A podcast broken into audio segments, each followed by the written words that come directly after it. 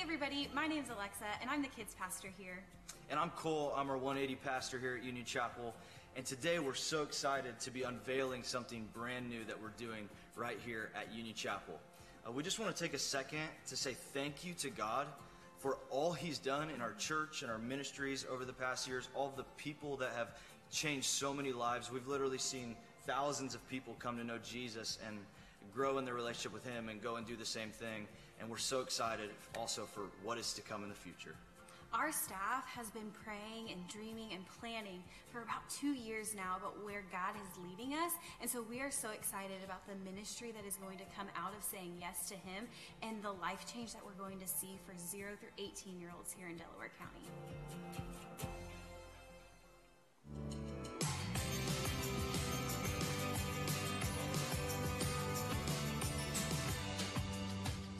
Kids at Union Chapel is all about giving your child opportunities to know who Jesus is, equipping them to constantly be growing in their faith, and then sending them out to go make Jesus known in their world.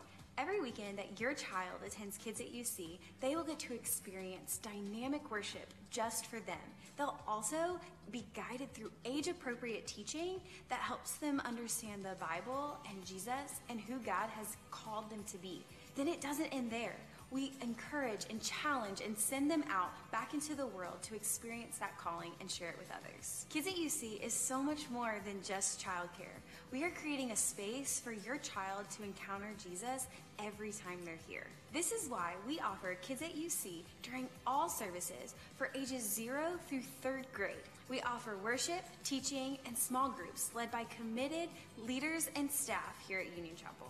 All that fun is not just for your kids. You can be involved too by volunteering for one of our FX events or by joining our Kids at UC leadership team on the weekends. Proverbs 22 sums it up perfectly. Train up a child in the way that they should go. Kids at UC is totally committed to that call.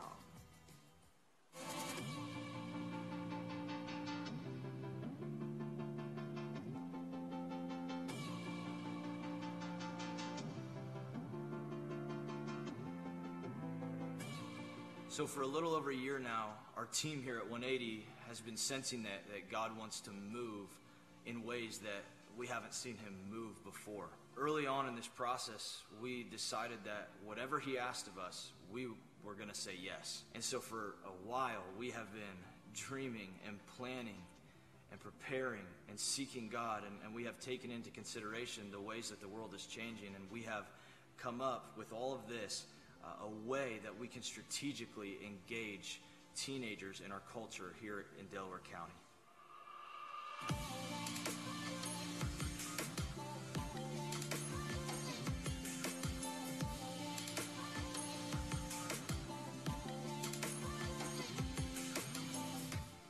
One eighty Live is our weekend gathering that takes place on Sunday nights from six to seven fifteen, right here in our 180 auditorium every other week where we gather to worship, to learn about God, to connect with each other, have a ton of fun. And part of our mission here at 180 is to provide a place where every single student in Delaware County can call home. And 180 Live is our way of gathering as a huge family.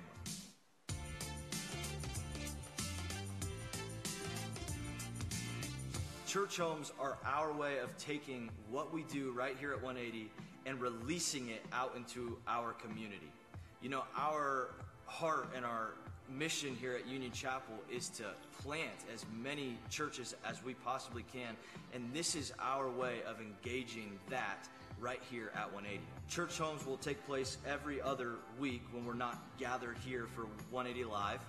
And while 180 Live is all about us coming together and gathering and worshiping as a family, Church Homes is about us taking our family members and sending them out to our community. Church Homes are so much more than just small groups.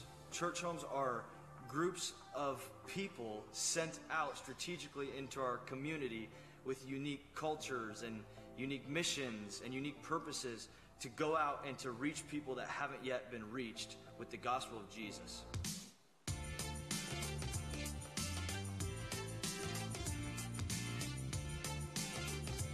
A game plan is a tool that we have built and thought up where anybody can go on and create a personalized 90 day discipleship plan for themselves wherever they are in their relationship with Jesus.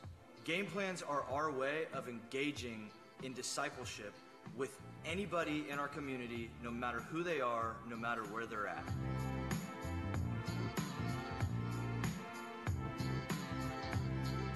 Teams or 180 teams are our serving teams that we offer here at 180 for anybody that's a part of our church. We have three different teams that we offer for Sunday nights at 180 Live. The first one is creative arts, the second one is worship and production, and lastly, the first impressions team. Each one of these four things are all tied together by something that we've created here at 180 a portal, our website, 180.live where you can go and you can engage with, you can learn about each one of our 180 aspects. We're so excited about it, and we're so excited about what God's doing and what He's going to do in the future, and we hope that you would join us here at 180 in the future.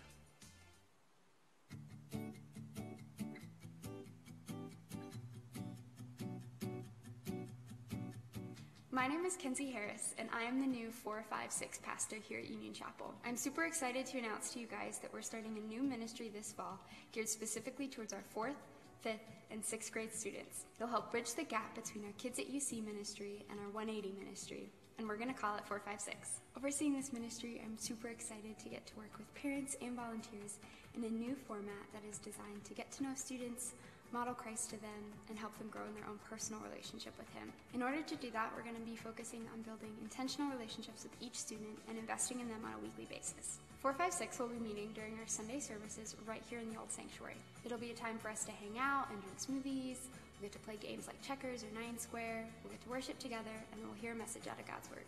As you guys can see, we're doing a lot of work to make this space fun and inviting for our fourth, fifth, and sixth graders. We've got some new paint and a nine square, and we're even building a brand new stage. And I'm super excited for everyone to see it. At the heart of our ministry is to help fourth, fifth, and sixth graders know God personally, grow in their intimacy of their relationship with Him and each other, and to go and live out their call to serve in their homes, in their communities, and right here at church. We're building this new ministry on the great foundation of the Kids at UC small group model and bridging it to 180's new church home model. Fourth, fifth, and sixth grade students are unique in their social, emotional, and spiritual needs, and we want to focus on those unique needs to be able to best prepare them to be Christ followers in our ever changing culture. In using the models of small groups and church homes that kids at UC and 180 have designed, we're also going to be having small groups every other Wednesday night and on the off weeks, we're to have 456 Circle. During these times at 456 Circle, we'll be able to hang out and play games and build relationships with each other.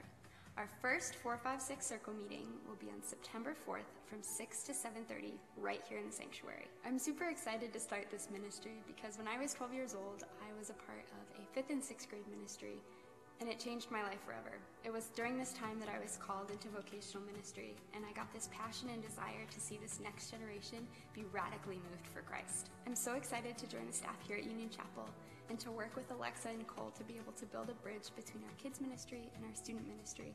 And I'm excited to work with all of you guys to help our students realize the potential that God has for them.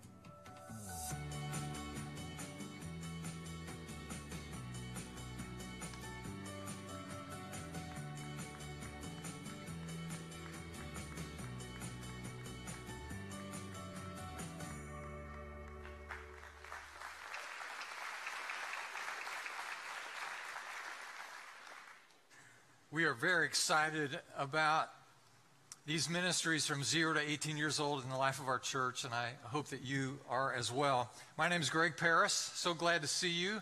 Welcome to worship today. And we're going to be uh, casting vision for our future, and I hope that you can catch the enthusiasm that we have and the excitement that, that we hope to generate around this important ministry to our, to our young people and in our community. So let me just remind you about part of our story. 20 years ago, we asked the question who in our culture is the most receptive, most open minded to receiving a meaningful relationship with God through His Son, Jesus Christ? Who are, who are the people most receptive to that message?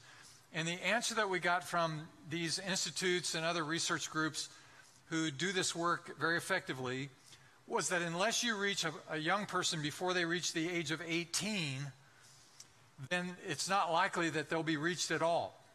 I mean, like in the 70 percentile.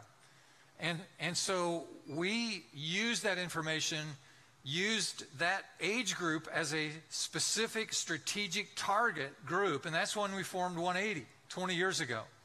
And we did an unusual amount of activity and work and preparation for that ministry. And as a result of that, God did an unusual work among us. And in the past 20 years, we've had 120,000 high schoolers attend 180. We have we baptized over 1,500 teenagers in those years. That's an amazing thing. That's where you applaud in the church right there. It's remarkable. So we're so we're so excited about that, and and 180 continues to be a thriving, fruitful ministry, and we're so thrilled. Now we've asked the question again: Who are the most receptive people in our culture today, receptive to the gospel? And we, you check with Pew Research, you check with Barna Group, and these different institutions that study the sociology and the trends in our culture. And so we don't speculate about this. We're not imagining this to be true. We know that this is factually the case. That in today's culture, that number now has gone from reaching people for Jesus before they reach 18 years of age is now down to 13 years of age. Unless we reach these young people before they get to 13, then we, chances are we won't reach them. It's an amazing phenomenon in our culture, some of which, perhaps much of which, we can't explain. But what we know is happening with these younger groups of people in our culture is that they are being exposed to more and more adult ideas and, and images and activities earlier than any generation in American history. This is largely because of the internet and social media. We, we, we know that their worldview and their patterns of thinking are completely unique and need to be addressed in a unique way. One of the phenomenons that I find especially curious is that these, these kids are reaching puberty at an earlier age than in any generation in American history. Boys are, are, are passing through adolescence into puberty. Girls are menstruating earlier than at any time in our history. It's, it's curious, at least, and maybe even disturbing at worst. But we know something's going on. And we also know that this is new, the new age range that we have to be strategically minded if we're going to reach them effectively for Jesus Christ. And so, therefore, we now call our children's ministries zero through third grade and we are instituting this new fourth, fifth, and sixth. We call it four, five, six. And these 10, 11, 12 year old kids are going to be part of the strategic focus that we have with 180 in our teenage ministries to target these kids and introduce them to a meaningful relationship with Jesus Christ. Now, we have, we have set aside very intentionally space uh, our 8:30 early service, all of those gracious people agreed to vacate the sanctuary and use this space for their worship. So we've taken over what was the old sanctuary. It's going to be the new 456 room, and, and the lobby over there is related to children now. And so we're designating facility space and staff. Kinsey Harris, you've just met on the video. She'll be out in the cafe as you leave. I hope you, many of you will stop and chat with her and welcome her to our team and budgets and programs, all of that stuff now to intentionally and strategically focus on these kids in this four, five, six range. And we, we know we, we know that this is this is the time to reach them. Now we don't know what's going to happen. But we do know what will happen if we don't do anything. We know what will happen if we don't try. And so we're going to give it a real try. And because we prayed extravagant prayers 20 years ago and saw an amazing move of God with 180, how about would you join us in praying extravagant prayers and asking God to do an amazing work in this group of fourth, fifth, and sixth graders so that they will be prepared for the purpose and call of God in their lives? And so that's, uh, that's what we want to talk about today. I want to just preach a little bit this morning about this generational strategic approach. And I want to envision, I want to encourage, and try to get some momentum for these ministries that all of us can feel good about. So if you have your Bibles, you can turn to our text, which is in the Psalms, Psalm 89, a Psalm of David. And I'm going to read for us verses 1 and 2 and then 30 through 34. Our custom is to stand to hear God's word, so I invite you to do so as you're able. And again, note the importance of the generational blessing that God has intended for us. David writes, verse 1 I will sing of the Lord's great love forever. With my mouth I will make your faithfulness known through all generations. So remember, this phrase, all generation, from generation to generation, you see this throughout the scripture, and it means what you think it means. It means my parents, my generation, my children's generation, their children's generation. From generation to generation, we see the work of God perpetuate. And, and so it's a concept, it's a spiritual principle, it's part of the kingdom of God. It's the ways of God that He wants to influence from generation to generation. Now, down to verse 30. This is in reference to, to the next generation who may not be faithful to God, but watch what happens. If his sons forsake my law and do not follow my statutes, if they violate my decrees and fail to keep my commands, I will punish their sin with a rod, their iniquity with flogging, but I will not take my love from him, nor will I ever betray my faithfulness. I will not violate my covenant or alter what my lips have uttered. So even in the midst of a sinful generation, there's hope because God's love and his mercy will find them and, and discipline and instruct them and recover them. Now, now hang on to that. This is such an important, powerful principle, and I hope you'll get it. May God bless the reading of his word. You may be seated. Thanks so much. Now, this scripture, of course, is talking about David, who was the king of Israel and he lived approximately 1,000 years before Christ, 1,000 years BC. And so David was alive on the earth about 3,000 years ago. And what we learn here is this amazing insight into the mercy and faithfulness of God. Let me explain. It implies that when we are faithful, that our faithfulness will be reflected in God's faithfulness, not only to us, but to succeeding generations. Now, that, that ought to both sober you and excite you. That, that, should, that should be both a, a wonderful promise and at the same time just kind of shake us and, and, and make us come to our senses. Because it's not just about us, it's not just about here and now. It's not just about when we're alive. Our lives actually have influence beyond our lives. And this is the promise that we're finding here. For example, uh, Solomon is the son of David who actually built the temple in Jerusalem. David wasn't able to build it, but Solomon, his son, did. David left, uh, left an inheritance to Solomon. David actually raised in today's currency, $85 billion to help build what became one of the seven wonders of the ancient world, the temple in Jerusalem. And it was a great advantage to Solomon to have those resources when it came time to actually construct this thing. It made his life easier and better. But it wasn't just a legacy of financial blessing, it was also the legacy that David left of worship and of prayer and of seeking after God and a heart for God. And that also followed from generation to generation. Now, you feel the same way I do. You want to be a stepping stone for your children and your children's children to help them step up, to step forward, to, to step into a relationship with God. Not a stumbling block. I mean, if we took a survey today, how many of you want to be a stumbling block to your own children? No one wants that. We want, to, we want to be an encouragement. We want to be a model. We want to be an inspiration to the next generation. But listen to me. This is very important. You choose by your life and by the values that you live by how you're going to influence the next generation.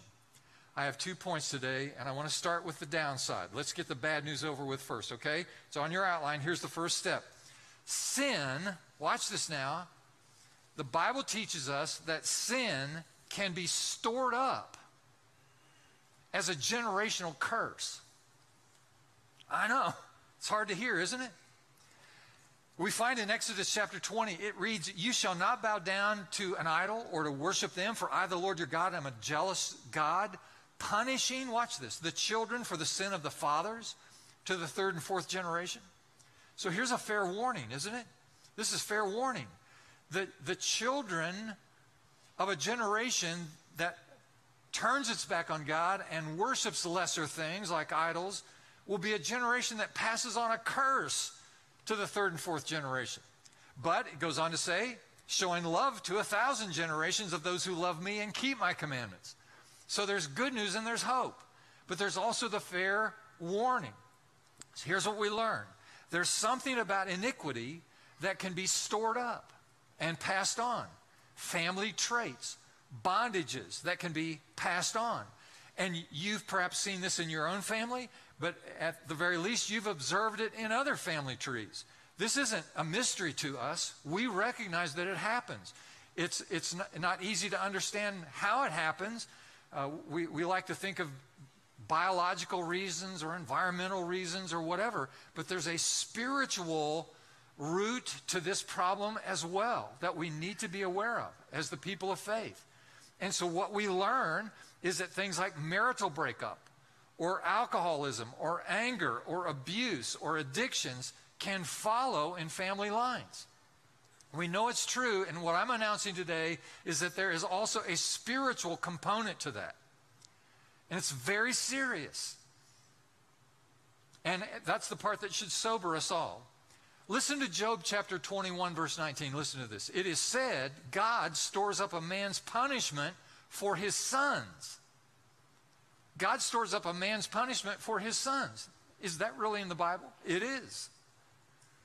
And so there is a generational curse, a, a, generational dark cloud that can follow from one to the next as a result of the iniquity of a person's life. 2 Corinthians 12 14, Paul reminds the Corinthians, after all, children should not have to save up or store up for their parents, but parents for their children. So there's the admonition and the encouragement to realize that there's, there's consequence and benefit generationally. Proverbs 13 22. A good man leaves an inheritance for his children's children. Now, we think about an inheritance, we think about money or assets, but how about an inheritance of faith, of godly living, of integrity? A legacy like that, that passes on the blessing and favor of God. Now, listen to me. Listen to me. Every last single one of us have or will lay up something for our children. We're all laying up something. And we have to decide what we're going to lay up, store up for the next generation. Yeah. Abraham paid tithes, and Levi, his grandson, actually got credit for it. Abraham was generous, and Levi, his grandson, you know, he caught on. It kind of got in his genes. Uh, Levi's genes. How many of you saw that coming? Anyone? Anyone at all? No, it's too, it, it would be too much.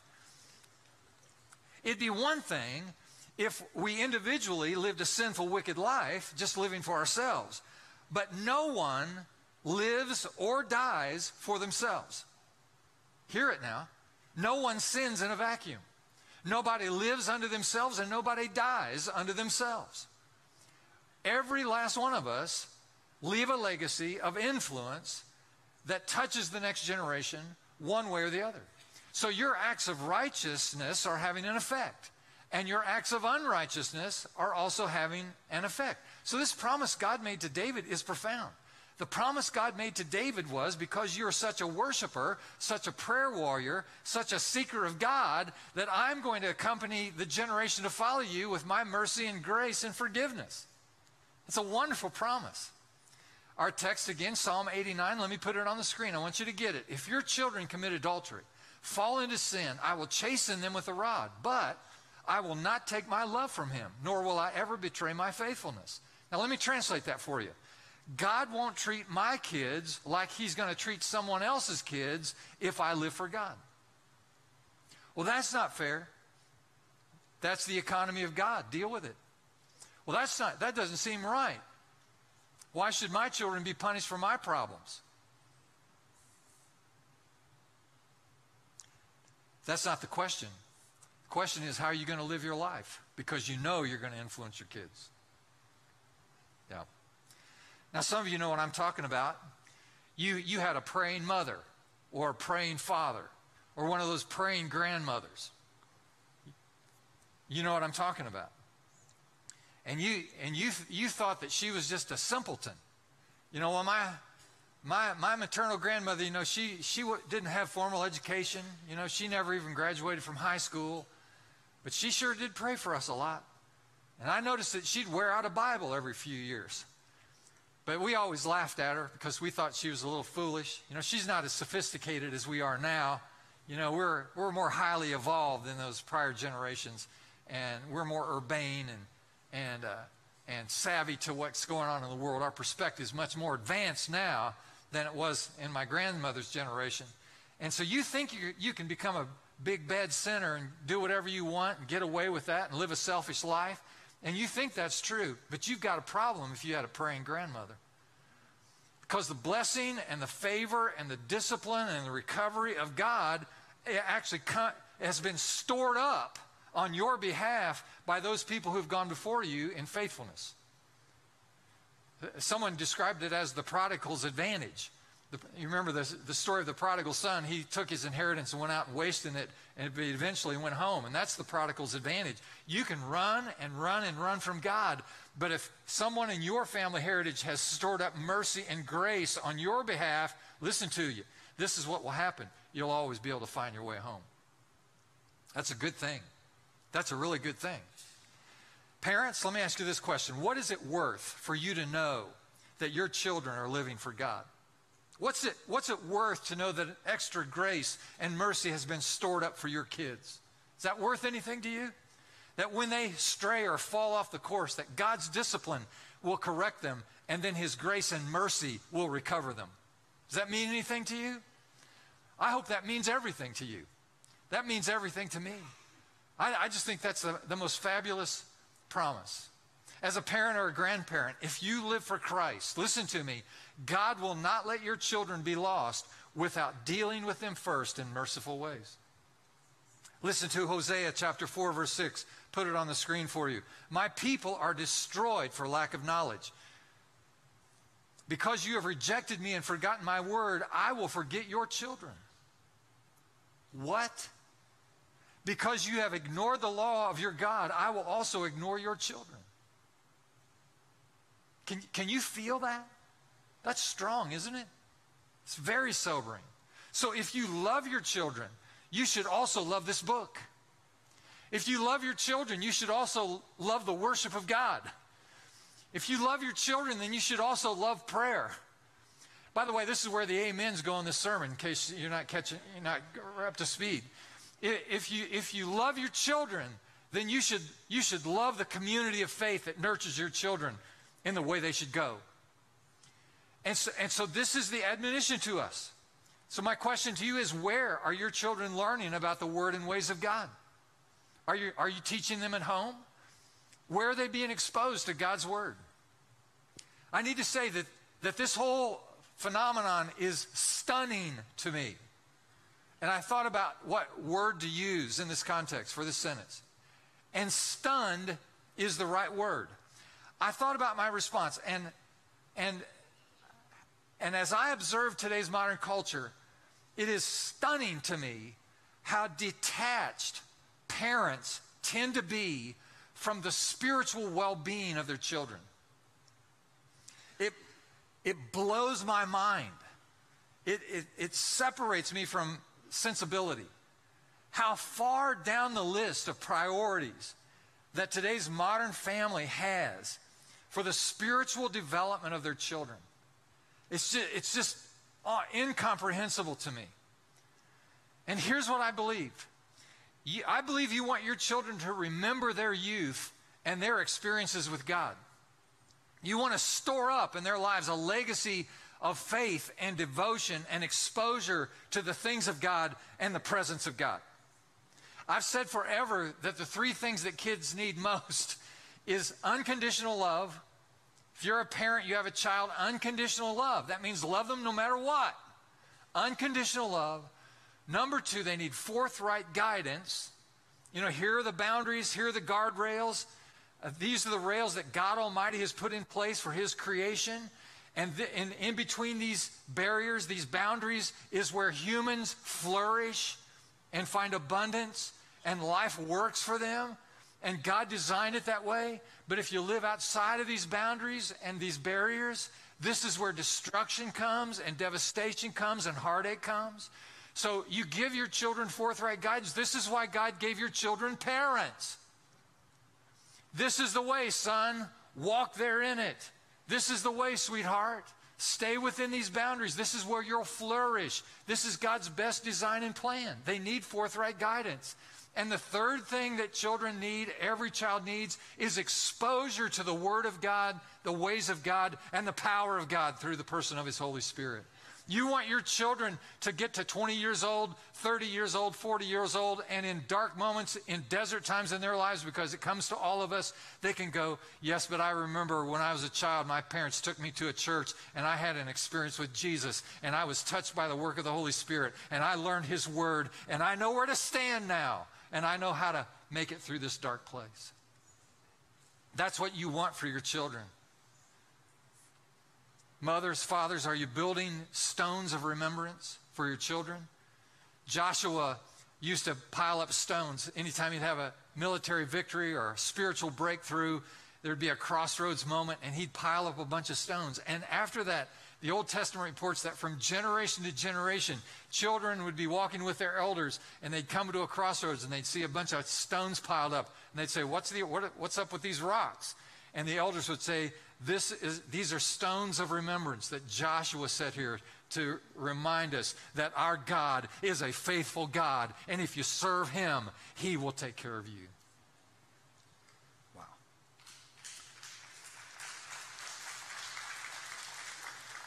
But the point I'm trying to make right now, I hope to sober all of us, is if you forget the word and ways of God, God says, I'll forget about you, and I'll forget about your children.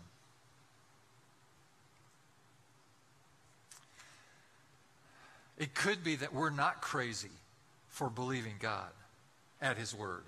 It could be that we're not out of line to prioritize God and His Word in our families. It could be that we're not just simpletons and out of touch and not sophisticated enough to see the, the modern trends and the postmodern world and post Christian values and mores. It could be that we're the only ones left in our right mind because we still honor God's truth and want to pass it on to the next generation.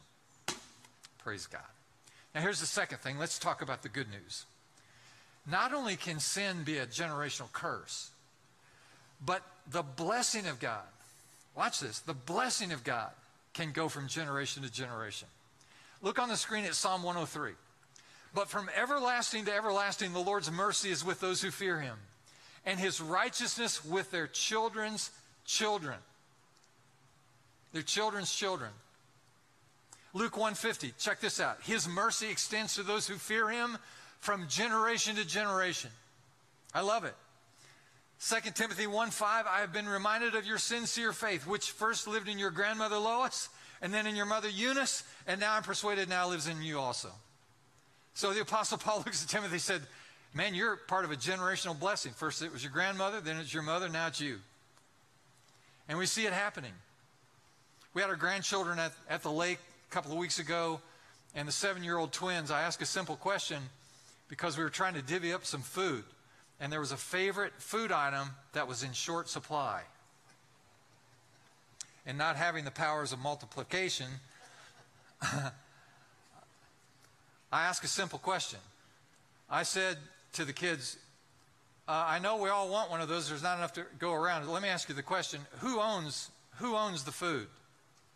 Who, who is the possessor of the food?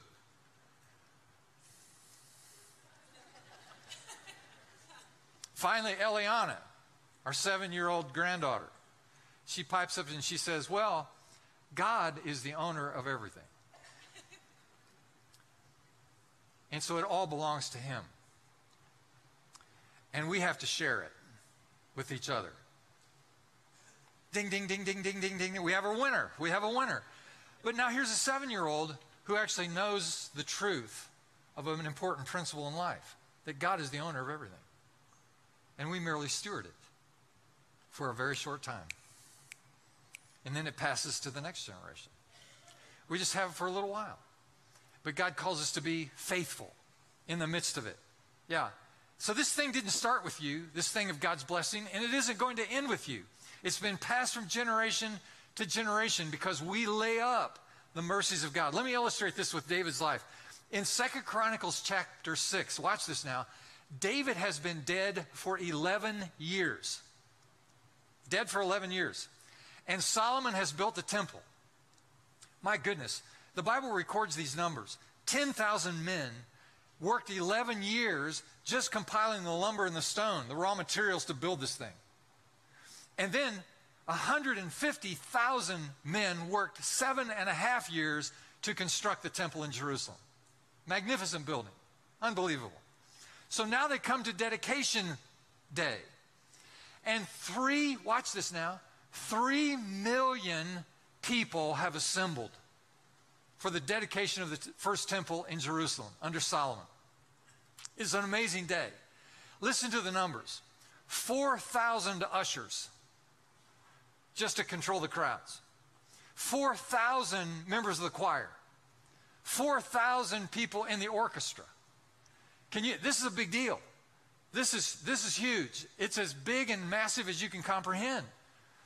And now Solomon orders 20, listen to these numbers 20,000 oxen to be butchered as a sacrifice to God. And 120,000 sheep are slit at the throat and offered to God. Literally, 140,000 animals are bled out, literally, at the, at the altar of the temple. And blood now, you can only imagine, blood runs like a river down the hill from the temple. Now, why? Why this, ex- why this extreme? Why this extravagance? Why, why this unusual sacrifice? They are simply attempting to get God's attention. They want God's blessing. And we know the principle, they knew the principle, that without the shedding of blood, there's no remission of sins. Life is in the blood. And unless the blood is shed, sins cannot be atoned for. This is, this is the redemptive formula of, of eternity, all the way to Jesus who gave his life and shed his blood for our redemption. And so now these 140,000 animals, and all of the blood begins to run. Again, like a river, trying to gain the attention of God, to attract the presence of God. Let me uh, just suggest to you today something that I've observed. There's something, there's something about people. Maybe you've noticed this as I have. There's something about people who do the unusual.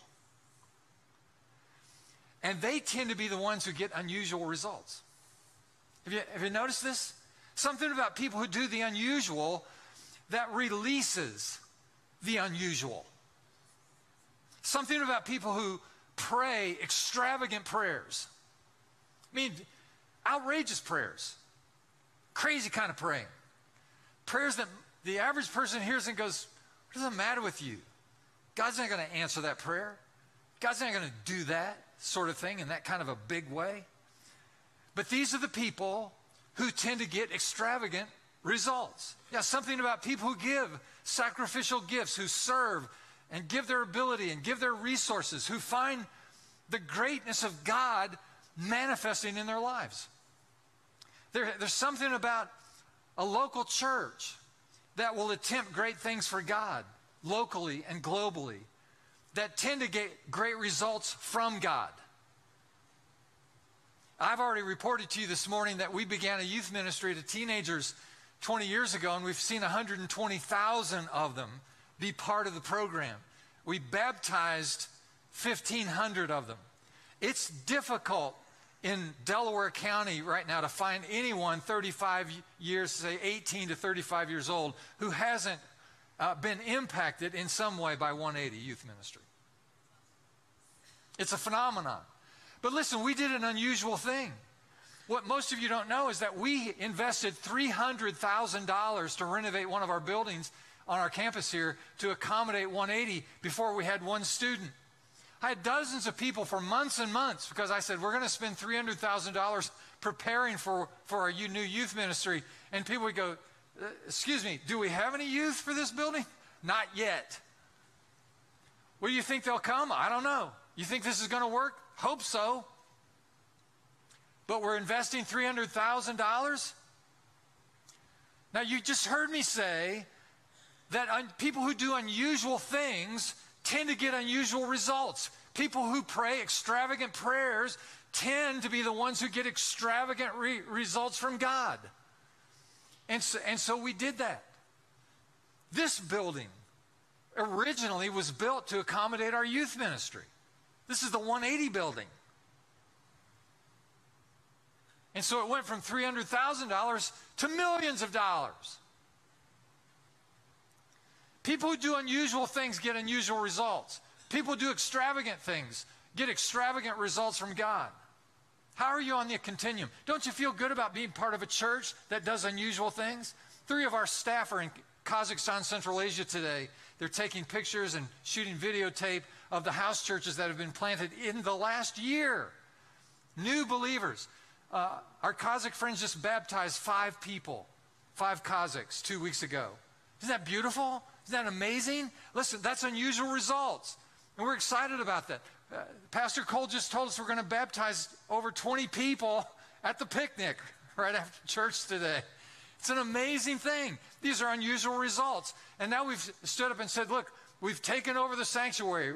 The, the people at the 830 service were gracious enough to be displaced and come over here. We've taken over the space because we have a vision for fourth, fifth, and sixth graders. Let me prophesy to you. We've seen generations come and go in the United States in this past hundred years. We had the builder generation, the World War II generation. These folks saved the world, and there's still some builders among us. They're, they're passing away quickly now in their late 80s and 90s. There's the baby boomer generation. That's my generation. We're getting older. We've left our mark. There was a bunch of us. We, a bunch of us were born right after World War II and we've left our mark not all, all good, but we're getting older now. Uh, we had a couple last night in church. They visited. They hadn't been here for many, several years. They came years ago. I actually performed their wedding 34 years ago, and so they show up last night. And after church, she came up and she was giggling. She thought this was funny. Maybe you will too. I stood up to do what I'm doing right now, and she said, I didn't recognize you, but as soon as you started talking, I recognized your voice, so I knew it was you and she giggled. It's hilarious. so we're all getting old. Then, then the Gen X group came along, and it was kind of a more narrow defined age group. Sociologists said that they had a unique perspective on the world. And then after them were the millennials. And the millennials now we've been talking about them as the as the young ones, but they're not anymore. They're approaching middle age. They're in the middle 30s now, the millennials. And and and so it's a it's a transition generation, and then after them, sociologists identified Generation Z, and the Gen Zers again had a unique worldview and a perspective on life, and they're going through the world in unique ways, different than any generation in American history. All of these generations unique and, and distinct, and now now there's a new generation which scientists have dubbed Generation Alpha. Generation Alpha are these kids who are five or six years old right now and just being born. Let me prophesy. Let me make a prediction.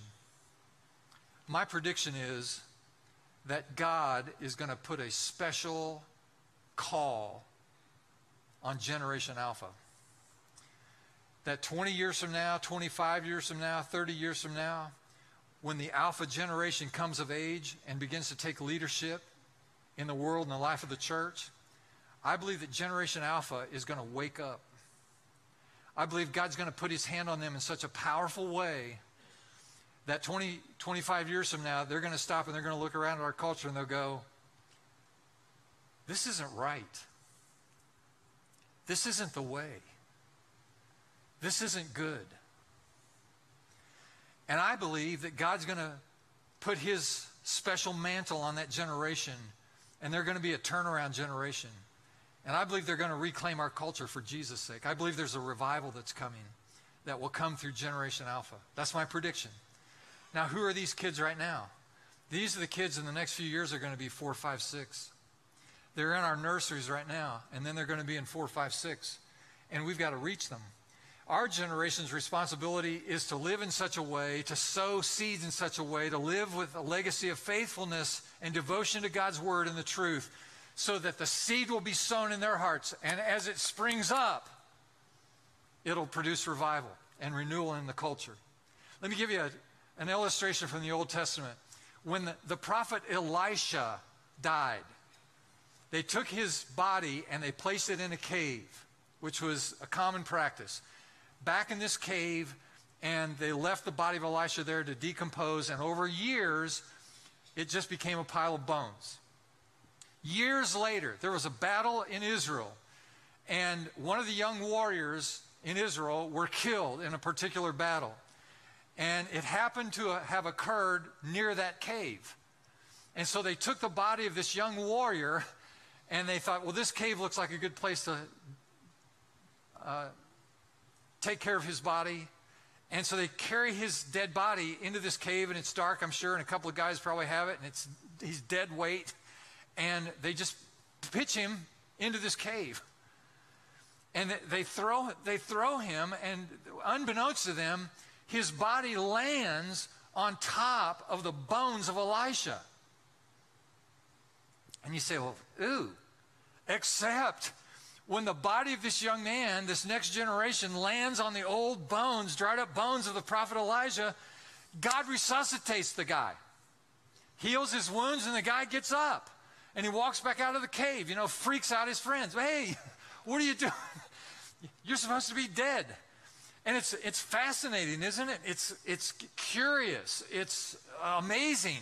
Wow, what, is it, what does this mean? Well, you can speculate about all of the meanings of this moment, this unusual event. But here's what we can say about it that when, that when a new generation touches the faithfulness of an original older generation, this is when resuscitation happens. This is when revival comes. This is when a renewal comes. And I believe that's what's going to happen with Gen Alpha. I th- I, that's my prediction. Most of us in this room today won't be alive when they come, when they come into leadership.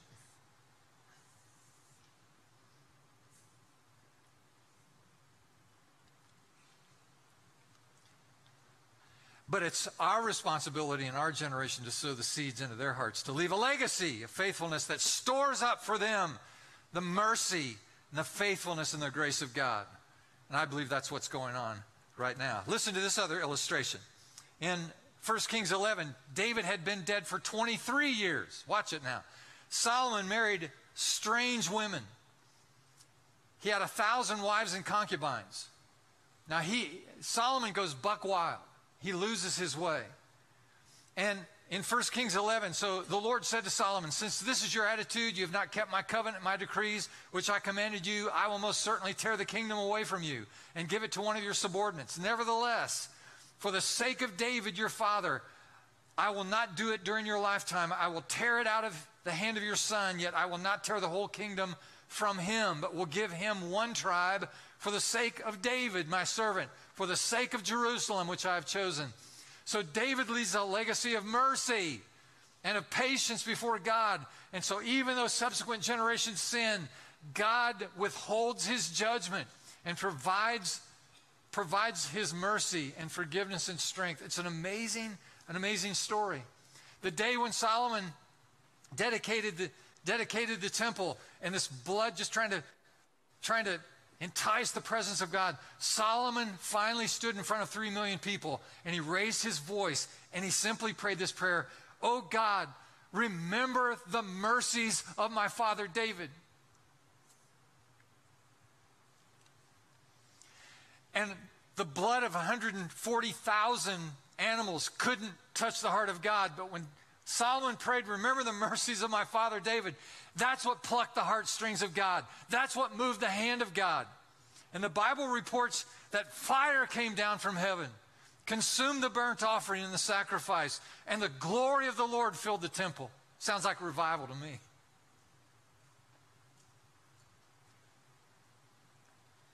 1 Kings chapter 15, now David has been dead 57 years. Do you notice a trend? When one man, one woman, one mother, one leader gets close to God, serves Him faithfully, you think it's all about here and now and this life and nothing else, you're wrong. It's bigger than that. It goes from generation to generation, which means every time you serve, every time you usher, every time you lead a small group, every time you volunteer to clean up your neighbor's property or, or give a sacrificial contribution, it's not just for that moment there's an accumulative pileup of mercy and grace and favor and blessing. Now it's 57 years later, and David's grandson, Je- Jeroboam, quote, committed all the sins his father had done before him. His heart was not fully devoted to the Lord, as the heart of David, his forefather, had been. Nevertheless, for David's sake, and the Lord has, God has given him a lamp a light in Jerusalem by raising up a son to succeed him and by making Jerusalem strong. 57 years later. It's an amazing phenomenon. Now, one more illustration 2 Kings chapter 19. David has been dead 305 years. Do I even, even need to talk about it? Hezekiah, his many times great great grandson, is surrounded by the king of Assyria, Sennacherib he writes Hezekiah, the king of Israel, a one word letter and signs it King of Assyria. Here was what the Senate said I'm going to destroy you. I'm going to destroy you. Have you ever gotten a letter like that? Maybe it was a bad doctor's report. Maybe it was a layoff slip. You got bad news, really bad news. Hezekiah gets really bad news from the king of Assyria I'm going to destroy you, and he's got the military might to do it. And, and so the Assyrian army surrounds Jerusalem. Here's what Hezekiah did he takes this letter and he walks down to the temple and he walks up to the altar and he lays this letter on the altar and he said, God, I think this was addressed to the wrong person. I think I think the king of Assyria meant this for you. And the Bible reports that in one night, God sent an angel and slew 185,000 Assyrian soldiers that had surrounded Hezekiah. And when Hezekiah asked, Lord, why did you do this? 2 Kings 19:34 it says I will defend this city and save it for my sake and for the sake of David my servant. See David had stored up so much prayer, so much praise, so much worship, so much service. He laid it up for mercy. We live in an age where people are consumed by the lesser things. Our happiness, our prosperity, our success. Maybe just maybe we ought to focus more on what we can give our children of a lasting nature. Because if we give them a meaningful faith, a meaningful prayer life, a dependence on Jesus, a value in the local church and the community of faith, if we give them that, listen to your pastor, we will give them something great. Something great. Something that matters. Something that lasts something that makes a difference in the world and makes Jesus more famous and more followed. So, why not be part of a generational blessing, a legacy of faithfulness and integrity that changes not only our lives, but the lives of the generations to come? If you think that's a good idea, say amen. Let's pause and pray. Lord, we thank you this morning for these amazing truth, these principles that are so powerful and so challenging. So, Lord, help us meet each one of us at the point of our need. Help us today, Lord. Some of us in the room are from families that have left us and our family heritage in many ways totally in shambles. So many destructive, dysfunctional patterns. Thanks be to God who can liberate us beginning today and a new course and a new legacy and a new generational blessing can begin in this moment, in this day, in our lives and our families, if we'll decide to follow Jesus. So help us, God, to make those choices that matter and leave a legacy of hope and grace and mercy. And we pray all these things in the wonderful name of Jesus. And everyone said, Amen. Amen. Now, as we sing today, just re- let me remind you of this insert in your bulletin. This is a way for you to express some interest. Maybe you'd like to help. Certainly, you'd like to pray and maybe volunteer to be part of the 456 ministry. This is a, this is a big deal. This is a strategic, as important a thing as you could possibly do. And so there are ways that you can sign up to help already.